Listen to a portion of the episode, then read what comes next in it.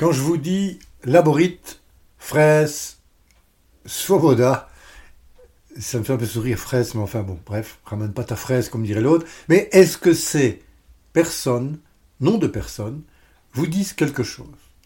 Si pas, eh bien, écoutez cet épisode, vous allez tout savoir sur ces trois personnes qui ont établi des lois qui vont vous permettre de retrouver du temps pour vous, parce que ce sont des lois d'efficience.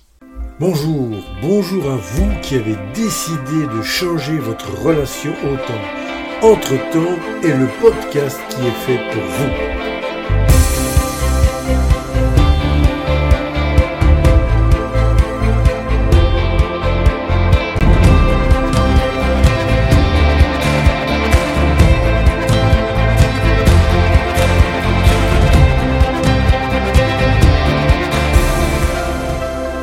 Allons réellement voir le temps d'une autre manière, un autre regard sur votre temps, et je vous emmène dans cette aventure qui vous offrira de retrouver du temps pour vous, mais aussi plus de sérénité au quotidien. Bonjour, bonjour à vous, très heureux d'être ici aujourd'hui avec vous. C'est Jean-Claude, Jean-Claude Blémont derrière le micro, et voici déjà le troisième volet sur ces personnes qui nous permettent d'être plus efficients dans l'exécution de nos activités. Alors, sans tarder, nous commençons avec le premier. Il s'agit d'Henri Laborite. Mais avant de parler de Henri, il va se présenter bien sûr, et tout le monde sait qu'il s'appelle Henri. De quoi s'agit-il? C'est une loi assez particulière, elle me fait sourire. Oui, je suis un peu euh, guilleret aujourd'hui, mais c'est la loi du moindre effort. Et ce principe va faire en sorte que nous allons être d'une manière naturelle attirés par des tâches que nous connaissons, qui ne nous demandent pas beaucoup d'efforts et surtout qui nous apportent une récompense immédiate. Nous allons analyser tout ça un peu plus dans les détails, mais voilà, vous savez de quoi on parle. Alors Henri Laborite, qui était un neurobiologiste, il est également un chirurgien français, il a découvert que l'être humain avait une tendance à rechercher la satisfaction de ses besoins de base avant de chercher à satisfaire ses besoins plus élevés. Et en fait, il a découvert que les hommes préfèrent effectuer des tâches simples qui donnent, comme je l'ai dit, une satisfaction immédiate plutôt que celles qui sont désagréables et procurent du stress. Alors pour le stress, je peux comprendre, mais ceci explique également pourquoi souvent nous avons des difficultés à planifier sur le long terme. Henri, on va se permettre de l'appeler Henri entre nous, eh ben, en fait il a développé cette théorie dans le courant des années 1970 et en fait il expliquait le comportement humain en se basant sur des mécanismes de neuropsychologie. En fait c'était le tout début où on étudiait euh, en particulier le cerveau. Alors, selon cette euh, théorie qu'il a mis au point, il, a vu que l'homme qui était confronté à une situation nouvelle, ou bien voire stressante, et souvent les deux se, combinent, la nouveauté nous stresse parfois, le changement nous stresse également, eh bien notre cerveau réagit en, en secrétant des substances chimiques, notamment des neurotransmetteurs tels que la noradrénaline. Pas facile à dire, et ça j'ai dû quand même le lire, je l'avais noté, parce que pour s'en souvenir, il ne faut pas bafouer. En fait, dans le corps scientifique, cette façon de réagir s'appelle l'inhibition à l'action. Mais il a également analysé, et il a certainement été motivé par ses collègues, parce qu'il s'est rendu compte également que l'on pouvait surmonter cette inhibition en modifiant nos réponses émotionnelles et comportementales. Par exemple, en, développant des stratégies d'adaptation ou en apprenant à gérer le stress. Et ça, c'est intéressant parce que plus tard, j'aurai l'occasion de vous parler dans mes formations et dans mes accompagnements. Je parle également beaucoup de l'énergie émotionnelle, mais pas uniquement au niveau énergie, de quels sont les rôles que jouent nos émotions dans notre relation avec le temps et surtout, maintenant vous le connaissez, surtout avec les tâches que nous devons exécuter. Alors bien entendu, nous ne pouvons pas réaliser uniquement des tâches faciles que nous avons déjà réalisées auparavant, il est bien évident que si nous sommes dans un processus de changement, voire même lorsque nous entreprenons de nouvelles activités, on va rencontrer effectivement des tâches qui pourraient nous apporter une certaine quantité de stress. Et donc reconnaître et comprendre qu'on peut être frustré lorsque l'on doit réaliser des tâches difficiles ou des tâches que nous allons faire pour la première fois, eh bien, il faut en tenir compte parce que ce peut être également un facteur qui va consommer plus de temps et qui va réduire notre efficience, voire notre efficacité, entraînant également une fatigue, une anxiété et parfois même un manque de confiance supporté par un stress. Bien entendu, dans ma carrière, j'ai rencontré ce phénomène, surtout lorsque par exemple on devait réaliser des projets colossaux, difficiles, qu'on n'avait jamais fait auparavant. Vous avais touché un mot comme par exemple le passage à l'euro ou voir le même le passage à l'an 2000. C'est des choses sur lesquelles on n'avait pas beaucoup d'expérience. Je pense qu'il y avait quand même toute une série de personnes qui n'avaient pas d'expérience sur ce sujet. Alors ici, j'ai appliqué deux techniques. La toute première, c'est que même lorsqu'on est confronté à un projet d'envergure, il y a également des tâches dans ce projet qui sont un peu plus faciles, des choses qu'on a déjà faites. Et donc j'alternais des tâches plus difficiles, plus compliquées, qui étaient parfois la première fois que j'allais devoir réaliser ces activités, avec d'autres que j'avais déjà réalisées et qui étaient pour moi beaucoup plus faciles.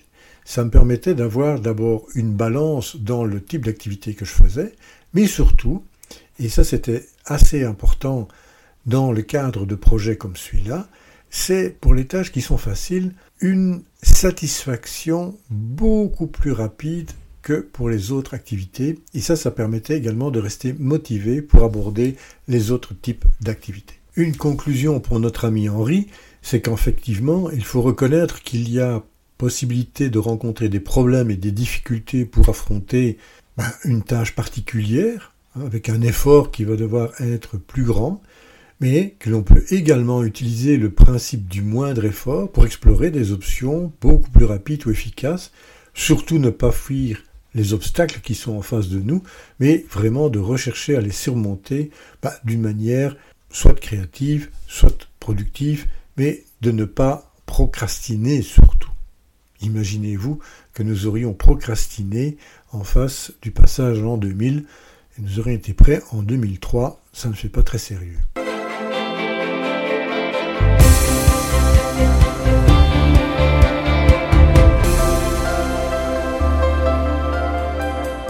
Jean-François Fraisse, qui est un psychologue français, a créé une loi qui est relativement intéressante à mes yeux et qui est celle de la perception du temps. Et vous savez que j'ai décrit en fait euh, cela comme étant une relation au temps, une relation à nos activités. En quelques mots, je veux dire que ce qui nous plaît a tendance à passer plus rapidement que ce qui nous est difficile ou qui nous déplaît.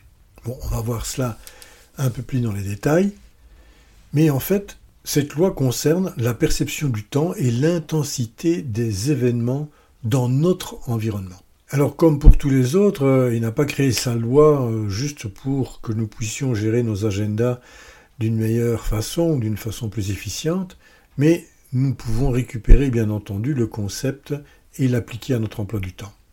En fait, il stipule que dans des conditions normales, lorsque une durée d'un événement ben, reste constante, notre perception, je parle bien ici de notre perception, de cette durée semble s'accélérer au fur et à mesure que nous vieillissons. Et oui, je m'en rends compte, je me rends compte, c'est tout à fait vrai. Une petite anecdote, quand je parle de cela avec ma maman, elle a, elle a aujourd'hui pratiquement 85 euh, ans, eh bien, elle me dit que pour elle, la semaine, c'est, presque comme si c'était une journée. Pour elle, ça passe tellement vite que elle n'a pas le temps de faire tout ce qu'elle a à faire. Et qu'aujourd'hui, c'est réellement la semaine. Et je lui ai partagé la même chose parce que je vais la voir toutes les semaines et je me rends compte quand je la vois, je dis ah tiens, euh, nous sommes déjà là. Voilà, la semaine a passé à une vitesse beaucoup plus grande. Et en fait, nous avons un autre regard avec l'âge sur le temps qui passe, en fait, c'est pas vraiment que nous ayons un autre regard, c'est que nous passons à travers, souvenez-vous de la borite, nous passons à travers toute une série d'activités que nous avons déjà faites. Et donc, nous avons cette impression que ça passe beaucoup plus rapidement parce que nous avons cette récompense immédiate qui est là et qui nous aide à absorber l'ensemble des tâches d'une manière beaucoup plus facile. Bon, c'est pas du scientifique, c'est du vécu, mais c'est un peu comme ça que moi je vois cette loi-là. Il y a également un autre pendant à cette loi et c'est surtout en parlant de l'intensité d'une activité.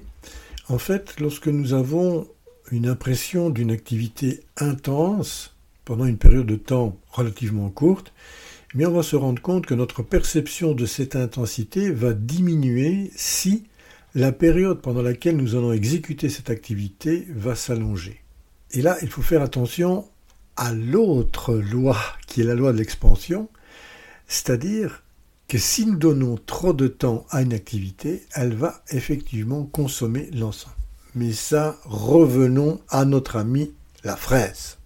Nous sommes bien ici dans le monde de la perception et c'est un phénomène qui, bien entendu, prend de la distance par rapport à la réalité. Et je peux vous donner un exemple également. Si vous attendez 15 minutes avec une rage de dents dans le cabinet du dentiste, ça pourrait vous paraître nettement plus long que si vous étiez pendant deux heures en réunion.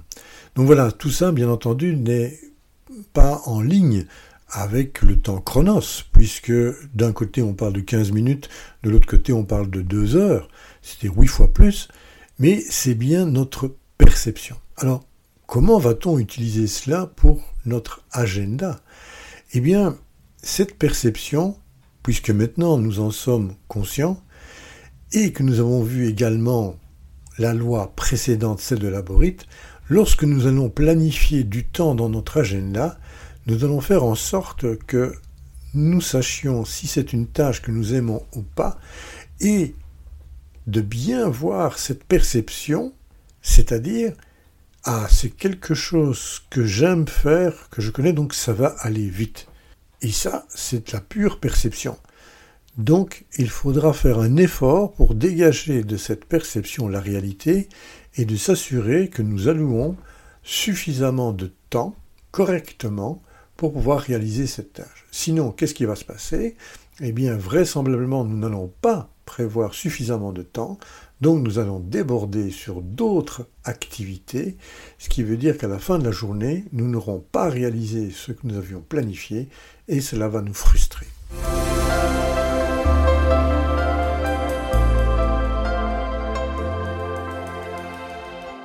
Nous abordons maintenant la dernière loi. C'est pas tout à fait une loi en fait, mais c'est celle de Swoboda. Et en fait, c'est pas tout à fait uniquement lui, mais vous allez comprendre pourquoi je l'ai limité à Swoboda. C'est en fait la loi de Swoboda, Fleisch et Taicha. Bon, un peu trop compliqué, donc on va rester avec Swoboda. En fait, dans les années 80, est venue ce, cette théorie on l'a appelé à l'époque les biorhythmes.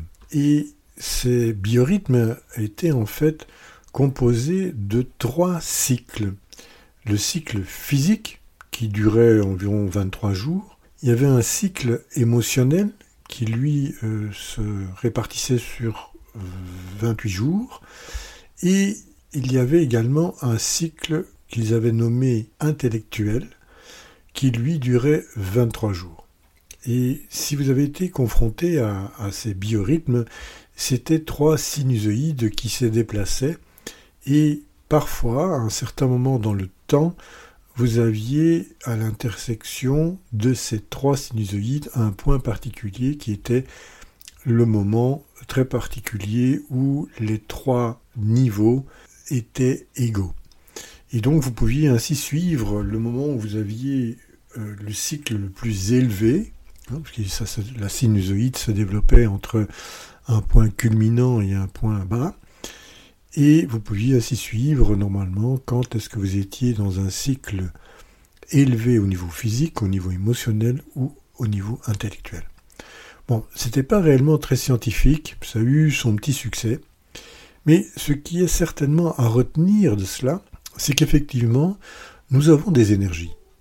Et nous avons parlé de ces trois énergies principales que nous avions, énergie physique, énergie émotionnelle, énergie mentale, et qu'à un certain moment, ces énergies ont une influence sur notre manière d'exécuter nos tâches. Et c'est cette partie-là qu'il faut surtout retenir. C'est de dire que nous ne...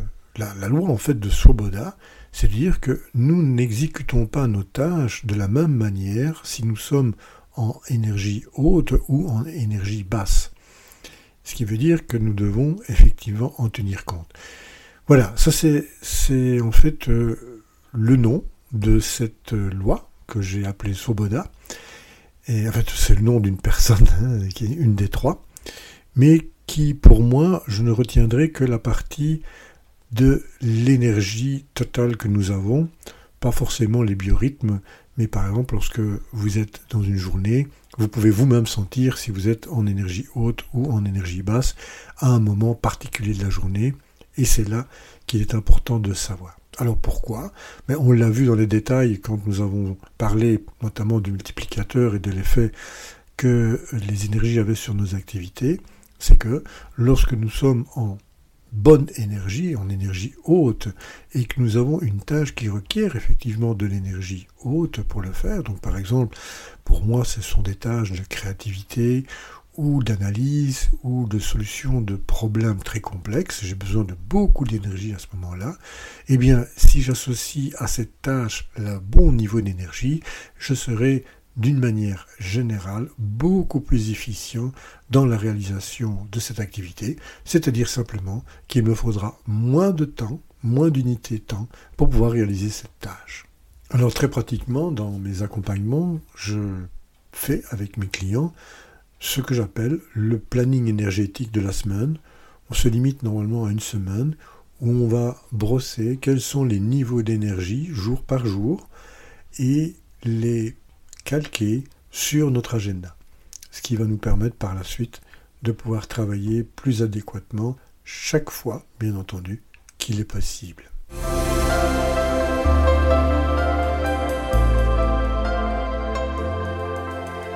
La semaine prochaine, nous verrons quelques petites lois qu'il reste encore à côté de ces grands, de ces grands monsieur.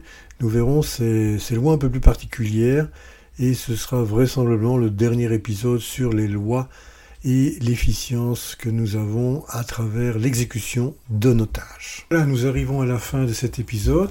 Je me permets de vous rappeler que si vous désirez intervenir, soit avec un commentaire, une suggestion, même une question, ce sera un grand plaisir de vous écouter et d'y répondre d'ailleurs.